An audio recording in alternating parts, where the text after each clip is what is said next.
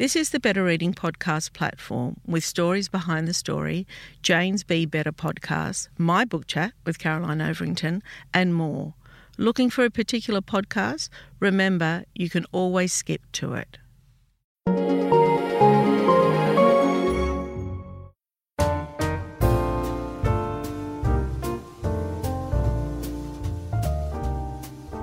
Welcome to the Better Reading Podcast Stories Behind the Story, brought to you by Bolinda Audio. Listen to Bolinda audiobooks anywhere, everywhere. Hi, this is Cheryl Akle from the Better Reading Podcast Stories Behind the Story. We talk to authors about how they came to tell us their story. Elizabeth mm-hmm. Coleman, welcome to Better Reading. Thank you. Lovely to be here. Now, Elizabeth is a successful screenwriter and playwright. She is the author of the hit play Secret Bridesmaids Business, which was adapted into a telemovie and in 2019, a TV series of the same name. She co created the much loved ABC drama Bed of Roses and more recently wrote on every season of Miss Fisher's Murder Mysteries and Miss Fisher's Modern Murder Mysteries. They're based on is it Greenway? Who are those? Yeah, novels? Kerry Greenwood. Kerry Kerry, Greenwood's novels. Yeah. Yeah, I met her a few years About ago. Miss Phryne Fisher. Yeah. Yes, that's right. Mm. So Elizabeth's latest novel is called A Dance with Murder. It's the second novel in the Ted Bristol series, full of charm, mystery, murder, and ballet. Isn't that lovely? That's a, I I, don't like that descriptor. I don't think I've ever said ballet, murder, and mystery in the one sentence before. Oh, there you go. I've given you that gift. I'm glad. So, um, so you've been writing for a long time. I have. I have. I've been uh, writing for the screen for Australian TV for about 30 years, and I've also been a playwright. I've kind of alternated between the two. I got my first job as a trainee script assistant on Home and Away in the same year that I got into the NIDA Playwrights Studio. So then, so I sort of have combined the two for a long time. Although I haven't written a play for a while, but um, I've- it's been mainly screenwriting and now the novels. So, excuse my Fascinating. ignorance, Elizabeth. Mhm. Is there a lot of difference between playwright and screenplay? Well, it's kind of hard to define the difference. Uh, I guess, although screenwriting has changed so much, you know, in the last several years because of streaming, I would have said that with stage you can have more dialogue. It can be more dialogue driven, but now a lot, a lot of you know the prestige streaming stuff is very dialogue driven.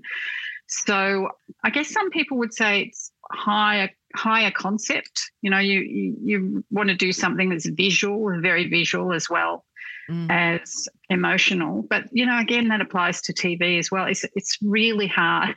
Mhm. It's hard to define the Mm. difference, especially well, obviously, a play is a one-off, Mm. whereas more often than not in TV, you're writing as part of something. You know, you're writing episode X, or even if you create the whole series, it's all there's small parts of the larger whole. Whereas a play is a one-off thing that exists Mm. in its own right. Mm. So perhaps that's the biggest difference. So I was find. talking to an author recently, I can't remember who now, about the difference between writing a screenplay and writing uh, fiction, which is Mm. what you've done. And do you know, um, for the untrained eye like myself, in terms of screenplays, I've only seen a few. And when I have, I look at them and I just think, there's not enough words. I don't know what's happening here. Don't you think? Were you actually discouraged from using lots of words? Yeah. Less, the less the words, the better. So all those, you know, what we call it the big print, that's the descri- descriptive passages.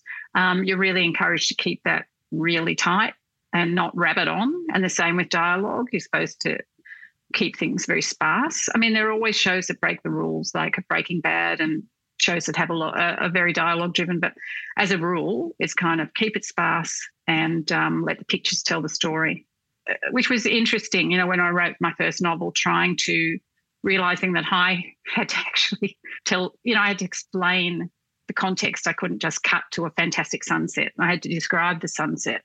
You know, I couldn't cut out of a scene if I didn't, it wasn't quite working or I couldn't quite work out, you know, you, it's your, you, you, you have to sit with it and make it work. I mean, you do that with screenplays anyway, but you, you have less tool, you have less places to hide with a novel. definitely mm, Mm. as a writer. Yeah. Okay, so talk to me about the transition and why. Like, why is it that you decided you were going to write fiction? And talk to me Mhm. about the technical transition. Yeah, I, I like. I do, I always like a new challenge, and I felt like I'd mastered screenwriting. Um, plus, screenwriting is really collaborative, which in some ways is great, but there are a lot of compromises because of budget and things like that. There are often a lot of people on high who have opinions, networks, producers who give you lots and lots of notes all the time, notes you may not agree with, but you have to service them anyway. And then you might, you know, you're writing this amazing scene, but then they ring you up on the day, we can't shoot it, it's raining. You're to have to move it inside. And it's just, it's to the outside. No, no, no, it's got to be inside. Oh, no, you can't do that. Red pencil through scenes. We can't afford it. You know, can't do that, can't do that, can't do that. So I just really wanted to write something that was completely 100% mine. And also, it doesn't matter where I can have a million people in a scene if I want. No one's going to say to me, you can't afford it. You know, And you can have 200 fire jets or something like that. yeah, yeah, exactly.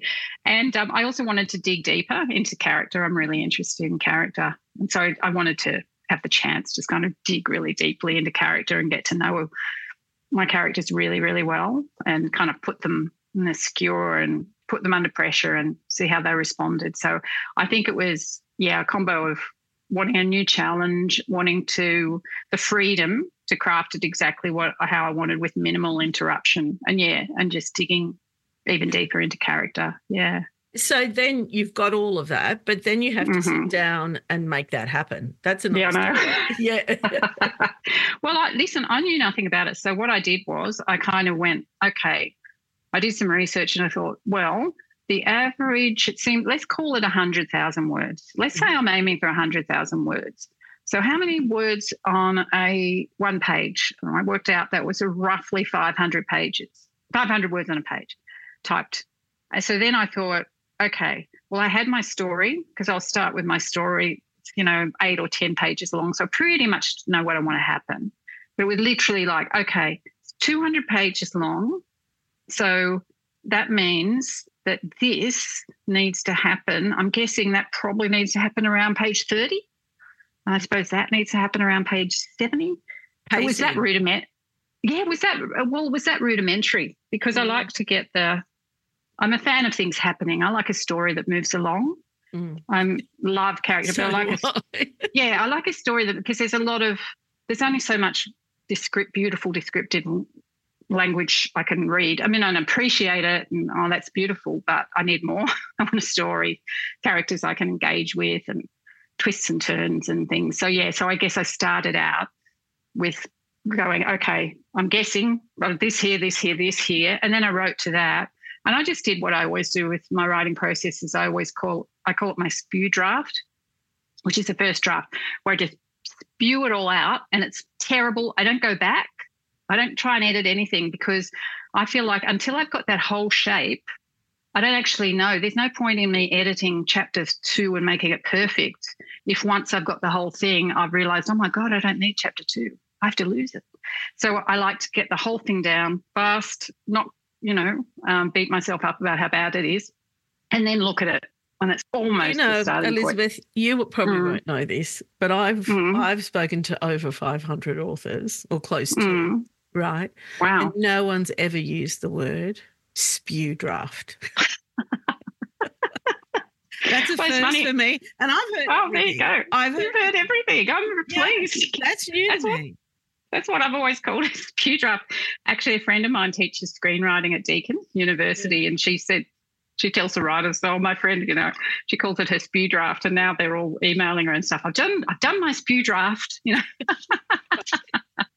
But that's right. just how I think of it, you know. Okay. That first, So you've got your spew draft. Then are you? Yeah. Well, I guess you were just finding your way. Did you do the first lot of edit, then yourself? oh, absolutely, absolutely. So I wouldn't give it to anyone yet because I wouldn't.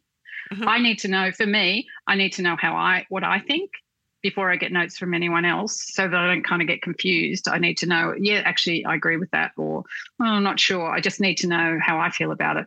So my process would be spew draft, leave it, go away, do something else, leave it for a month or so, come back with fresh eyes, read it. Then I would do, okay, don't need that, don't need that, don't need that. That's too long, missing this. That shouldn't happen. That happens, should happen over there. Ending isn't working, whatever.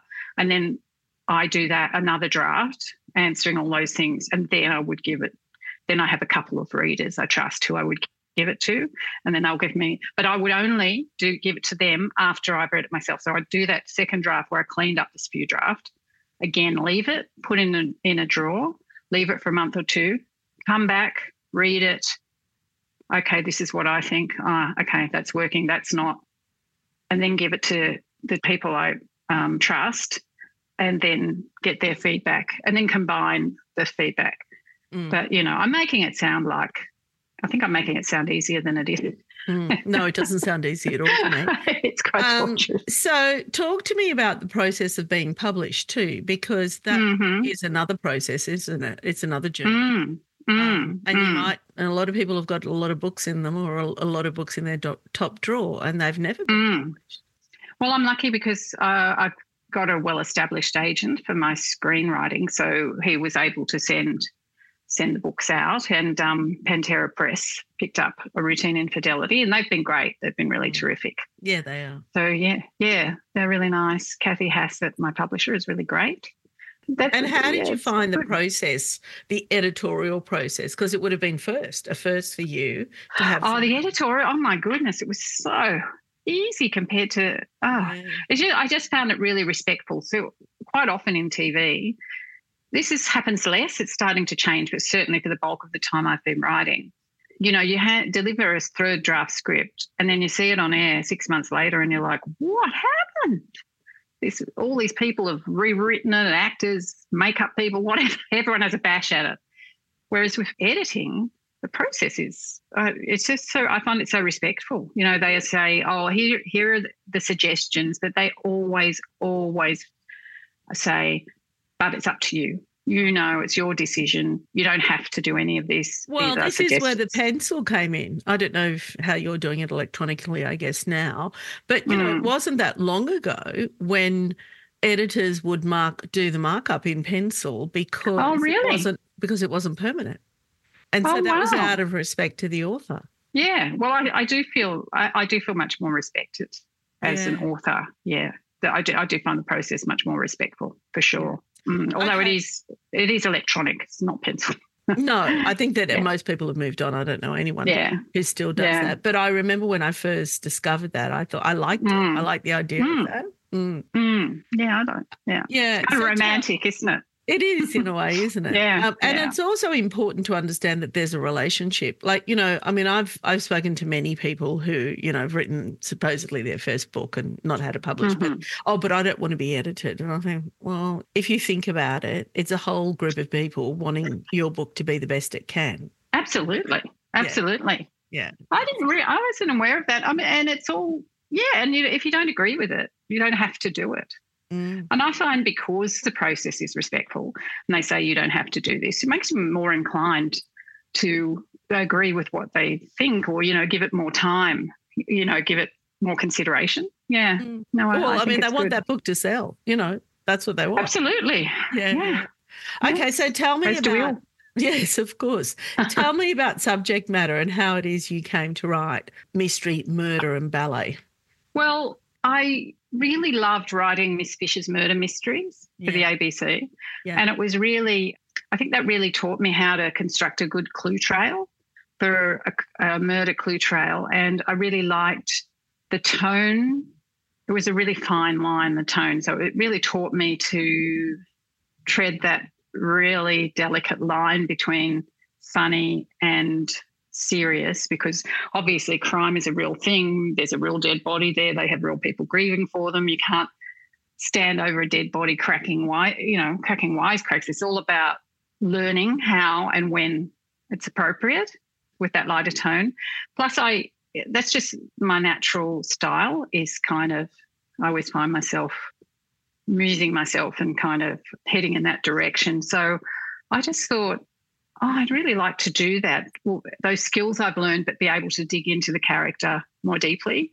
I didn't want it to be purely procedural, you know, purely crime, crime step one, step two, step three. I really wanted to have a central character who was damaged, who had some history, who was trying to, you know, been self-sabotaging and you know the, her interactions with people around her and how her past impacted on her job and why her job was so important to her considering her past and how it all implodes and that was routine infidelity really book one and then i've just continued it on with dance with murder because i really loved ted i didn't I didn't want to say goodbye to her yet. I feel like because when it's working, it's just so fun. You know, I just feel like I'm hanging out with these fun people. Yeah. And Ted is, you know, I'm always been a bit of a people pleaser. And Ted, I love how Ted, she's not afraid of us. Never saw an argument she didn't like, you know, and she'll barge in where angels fear to tread. A lot of it's bravado, but she still she still does that. I really like that about her. She's yeah, funny. So she's, she's able to do what you can't do. Yeah, yeah. And so I enjoyed hanging out with her. And the reason this has ballet in it is because one of her clients is a ballerina, a client who comes to her with a stalking case. Yeah. Yeah. Do you think yeah. that if, you know, when you're writing fiction, are you thinking that how this can be turned into a screenplay, like the reverse? And could it ever be a TV series? Well, it's interesting. A lot of people say to me, oh, this is really visual. I can really see it as TV, but and that's, that's because of your experience. Yeah, it's probably just natural that I yeah. write. I write that way. Um, no, it is possible. A couple of producers have the books at the moment, so we'll see. Who knows? Who mm-hmm. knows? You never know with these things. But no, I do think it would adapt. Mm. I do think it would adapt well. Mm. I remember um, years and years ago when Matt Reilly brought out his first book. Do you know Matt? Oh yeah, yeah, yeah, yeah, yeah. And it was, you know, you know, and everybody kept saying he hasn't sold film rights yet. He hasn't sold film rights. Well, because I don't know if you remember, there was that much in it in mm. terms of uh, the expense would have been through the roof. And I, yeah, thought, yeah, yeah, I don't I can't see that that's going to make its way to television mm, or, or mm. a movie set, of course, mm, because of mm. the cost, you know. Yeah. Guess you yeah. know that. And even if you're not using it, it is something that you know. Yeah. Yeah, that's yeah. right. That's right. And there's no kind of exotic machines or locations no. really no, in right. uh, Dance with Murder or Routine um, Fidelity. So mm. go back and tell me how it is that you came to writing. Were you when you were at school? Was it something that you always thought you wanted to do? I mean, yeah, I always did. I always wanted oh, to be a novelist, or I started out wanting to be a journalist, and then I grew up in Newcastle, and I went to. Um, I love Newcastle, when, by the way. Yeah, when I grew up there, it wasn't as cool as it is now. It's so wonderful. I know it's great. It's no, I've still got two sisters there, both living right on the beach, so oh. that's really nice. Yeah, yeah. Anyway, I grew up there, and I went for work experience in an advertising agency as copywriter in year 12. And then when I finished my HSC, they offered me a job so I started oh. off as a copywriter and then I went to Sydney as a copywriter, but I was always writing my own things, writing little plays and things. And then a friend of mine who was at New South Wales Uni, she was asked to direct a play for the Drama Society and she'd always wanted to direct brand new play. She asked me if I'd like to write one. I was like, oh, okay. Sounds like fun. And I wrote it and I discovered that I really liked, you know, writing for performance and I love writing dialogue. And so then I would just started doing little things like that. And not long after, I sent some stuff to the, the script producer at Home and Away at the same time as I applied for NIDA, the NIDA Playwrights Studio. And I was really lucky that just happened to be a job uh, coming up in Home and Away in four months' time. And I got into the playwright Studio as well. So, so that's why I did combine the two, you know, switch between the two for quite a while. So you've gone mm. from writing copywriting, which is tiny. yeah, yeah, I know, 30 seconds. Although you can fit more in 30 seconds than you think. and then you've gone to screenwriting and now yeah, fledged novel. More and more words. Obviously, yes. I just couldn't get enough words. I need more words. Give yeah. me more words in my life. Yeah, yeah absolutely. um, will you yeah. will you continue novel writing, or are you doing both, or that's? No, I'm doing both. I'm still oh, screenwriting. Yeah, I will because I love it. I just, yeah, I really love it. And you're mm. trying to do one book a year? Won't be a book this year, but ideally, it's very difficult when with the screenwriting as well. It's tricky mm. to marry the two. And the first Ted Bristol book happened quite not easily, but you know, it took only took me about nine months, whereas the second one, for many reasons took over two years. So you just don't know um, how long they're going to take. So, um, but yes, definitely. I definitely want to do it, keep doing it because I love Okay. it. Oh, good on Mm. you. Okay. Well, we love reading it. Elizabeth, thank you so much for your time. Um, You're welcome. and we'll Thank have, you. We'll have you back for your next book. Okay, great. Look forward to it.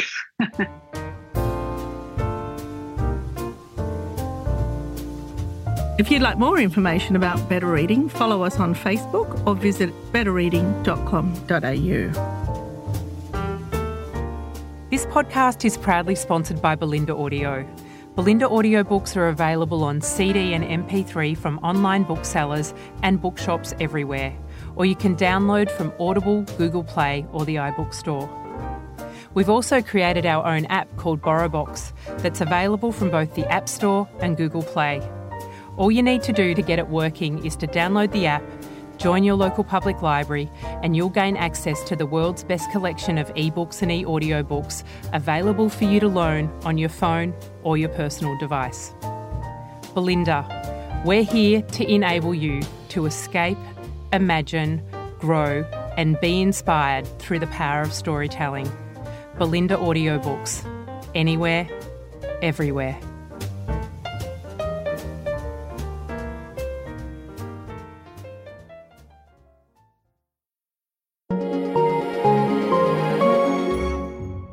If you enjoyed this podcast, leave us a review and check out the other podcasts on the Better Reading Network.